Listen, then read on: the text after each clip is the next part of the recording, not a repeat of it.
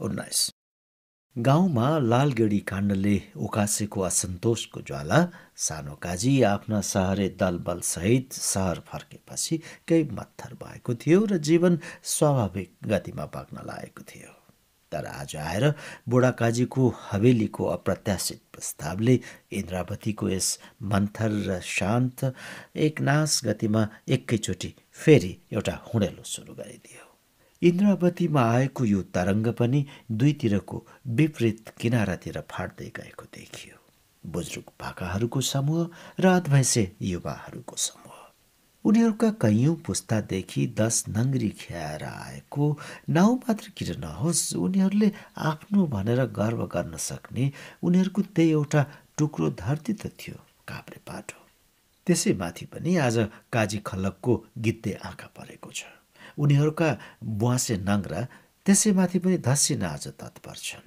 त्यो पनि गाउँको इज्जतको नाउँमा मामा तिमीहरू लडमुखा छौ। सबै युवावर्गको नेतृत्व गर्दै सोभितेले उग्र रूपमा आफ्नो गर्जना सुनायो। यी ठुला ठालु मालिकहरूले हामीलाई कसरी लोलोपोतो देखाएर थाङ्नामा सुताएका छन्? त्यो कुरो तिमीहरू बुझ्दैनौ? खालि उनीहरूका चोचोमा मोचो मिलाएर उनीहरूका पैताला चाड्छौ त के त? गाउँमा हवेली बन्यो भने हाम्रो नाक ठाडो हुन्न। कुबेटीको माझमा बसेको बुढो भुमाले आफ्नो एक नाससँग जाल बुनिरहेको हात रोकेर बुजुर्ग स्वरमा भन्यो के हामी त्यसलाई हाम्रो गाउँको काजीको हवेली भनेर छरछिमेकमा आफ्नो छाती फुकाउन पाउन्नौ? गाउँकै इज्जत राख्ने काम त बुढा काजीले गर्दैछन् त्यसमा उनको विजय कहाँनिर भयो? त के फलो हुन्छ हवेलीले हाम्रो? हवेली बन्छ काजीको बन्छ। ठुला बडा आउँछन् त उनका हिमायती आउँछन्। तिम्रा हाम्रा कुन चाहिँ भलाइ गर्छन् तिनले? कि हामीसँग आएर दुःख सुखका बात मार्छन्? के उनीहरू आएर हवेलीमा बसेर तिम्रा हाम्रा दुःख सुख फिरात सुन्छन्? कि त्यो लगेर राजा सामु सुनाएर हाम्रा लागि हाम्रा चुला पोल्ने आङ ढाक्ने चाँजो मिलाइदिन्छन्? काजीले भनेका हुन नि सबै कुरा तिमीहरूलाई होइन? भो भो त्यस्ता सपना नदेख। उनीहरूले गर्ने भए आजसम्म के गरे हाम्रो लागि? ए तेरा जान बच्चा भोकै त छैनन् बिमार भएर मर्लान् त परेका त छैनन् भनेर कहिल्यै हाम्रा दैलामा च्याउन आए कि तिमी हामीलाई हेराइ हेराइ खानु सट्टा? ला त यति खा म यति खान्छु दुवै थरी बाँडीचुडी खाउँ भनेर यसले हाम्रा भाग लगाए। उल्टो हामीले दस नङ्ग्री ख्याउन लगाएर आफ्ना भकारी भरे। हाम्रा जहान बच्चा भोकै भोकै भोग लाग्यो भन्दै कराउँदा यसले कानमा ठेडिहाले हाम्रा पोल्टामा खालि मिठा र चिल्ला पात हाले। हाम्रा डडाल्लामा धाप मारेर हामीलाई भडखरातिर धकेले। अब पनि यही दाउ गरेर हाम्रा एक टुक्रा टेक्ने माटालाई पनि मुठ्याएर हामीलाई उठीवास गराउन खोज्दैछन्। ल है तिम्रो सबै होस् गर।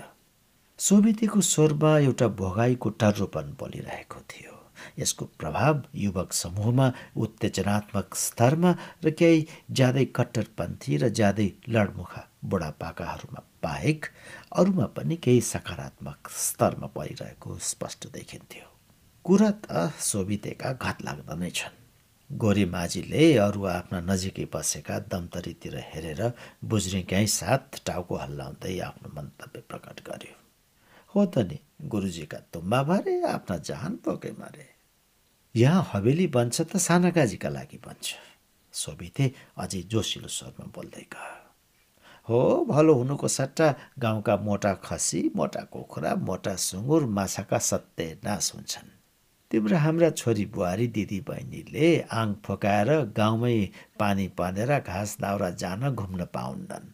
गएपल्ट साना काजीका पाहुना ठुला बडा सहरे आएका बेला तिमीले हामीले प्रत्यक्ष भएका कुरा होइन नि? त अहिले यी सबै कुरा बिर्सेर फेरि उनकै लोलोफोतोमा फस्ने? हवेली बन्छ त के हुन्छ? तिम्रा हाम्रा एक टुक्रा बाबु बराजुका छालाबाट पनि तिमी हामी उठीबास लाग्छौ त्यति हो। तर हाम्रा बासै त उठाउन खोजेका होइनन् नि काजीले। काजीको बैठकमा उपस्थित हुने मध्ये एक नारायणी माझीले ओकालती पारामा भन्यो घर त हाम्रो छँदैछन्। जग्गाको कुरो मात्रै हो काभ्रे पाटोको त्यो पनि त हाम्रा चालिस धुरी बिच अरू जग्गा जिमी कहाँ लडाएर छन् त तिम्रा हाम्रा?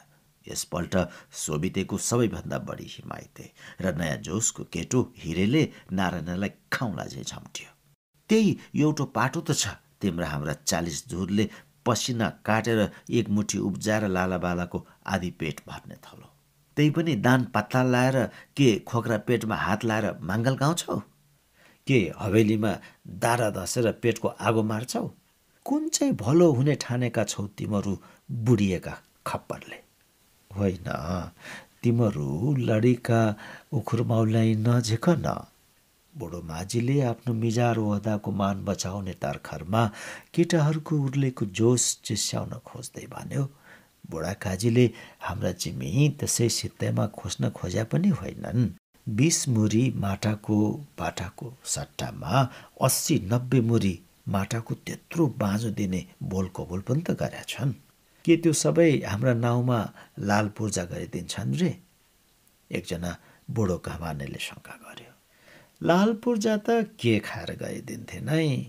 मिजारे माझीले भन्यो तर तिन वर्खका लागि तिरो कुत माफी दिने भएका छन्? हाम्रै अगाडि पोल कबोल गरेका कुन त्यही छ आठ वर्षदेखि बाँझिएर रहेको ढुङ्ग्याने बगर त होइन खोला उत्तरको? हो त्यही हो मिजारे माझीले भन्यो।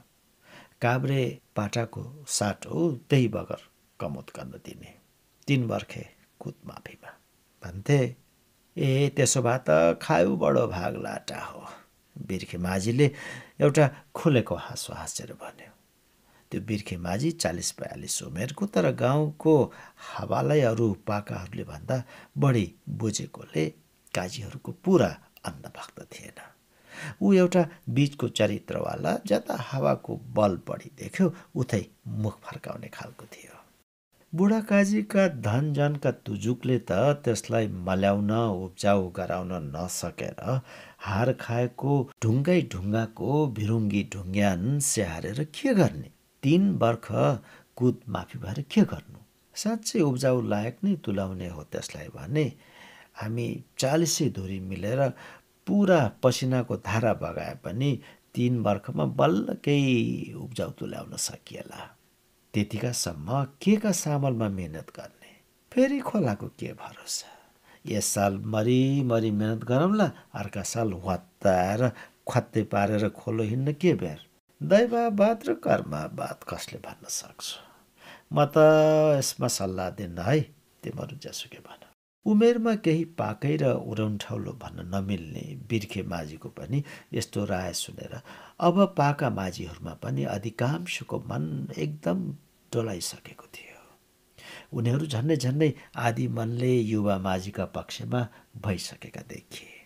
त्यहाँ काजीको हवेलीको विरोधी हावा झन झन जोरले बग्न थालेको अनुभव गरेर बुढो भूमाको मनमा अनिष्टको आशंकाले टाउको उठायो। के त यी मूर्खहरू बिस मुरीका सट्टा नब्बे मुरी माटाको जिमी पाउँदा पनि त्यसलाई लत्याएर काजीका शक्तिसँग जोत्न खोज्छन्। होइन तिमीहरू कति अबुझ कुरा गर्छौ है बुढा भुमाले अझै पनि माझीहरूमा समझदारी खोज्ने ठेक्का लिए चाहिँ भन्यो। हेर काजीहरू भने यहाँका पुस्तौँ पुस्तादेखिका मालिक। उनले हामीसँग जबरजस्ती खोज्ने कुरा पनि त गरेनन्। के होइन? भने मेजारे गोरे तै पनि त थिइस् त्यहाँ। बगरको खेत दिएका छन्। तिन वर्ष कुदमाफीको बोल कबोल छ।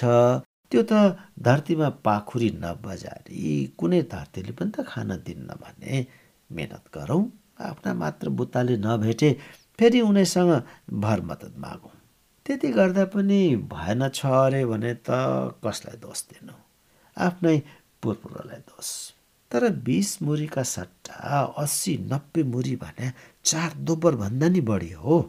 यस्तो गुमाउनु त बुद्धि नपुगेरै गुमाइन्छ होइन मामा तिमी कोसँग भर मद्दत माग्ने भन्छौ? काजीसँगै सोभितेले अब अलि ठन्डा स्वरमा भन्यो भर मद्दत के उनले हामीलाई सितै दिन्छन्? मायाले दिन्छन्? दिएका छन् कहिल्यै? हो दिन्छन्। चक्रवर्ती ब्याज लगाएर जन्मभर ऋणबाट उम्कन नसक्ने गरी बाँधा बनाउने दाउ पायो भने। नत्र सुन मामा म त यसमा छैन लौ तिमीहरू के भन्छौ? हामी पनि छैनौँ युवा पुस्ताका साथै अधिकांश अधभैँसे र केही पाकाहरू पनि सहमतिमा उठे। यसरी यस गाउँको इतिहासमा विरोध प्रष्टिएको यो पहिलो पल्ट नभए पनि यसले दरिलो र वर्गीय रूप लिने लक्षण देखाएको भने यो पहिलो पल्ट थियो। तन्नेरी पुस्ताको विद्रोही स्वरबाट त्रस्त भएका पाका र बुजुर्ग माझीहरू बेलुकी खेर।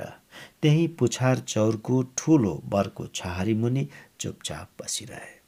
तर सबै युगका बुढापाकासँग आफूभन्दा नयाँ पुस्ताका तन्देरीबारे पोखिने गुनासा यहाँभन्दा अरू के हुन्छन् र? यही त पुराना पुस्ताको शाश्वत उद्गार रहेको छ। कुन युगमा कुन चाहिँ मात्र पुरानो पुस्ताका बुजुर्गहरू आफूभन्दा पछिल्लो पुस्ता उसले गरेको काम र उसको चिन्तन धारासँग सहमत र सन्तुष्ट भएको छ र? तर पनि पुस्ता र पुरुखाको मान्छे र समाजको इतिहासको अविरल धारा इन्द्रावतीकै अविरल धारा चाहिँ निर्वाध बग्दै आएको छ। बग्दै जानेछ यस्तै त चलिरहन्छ।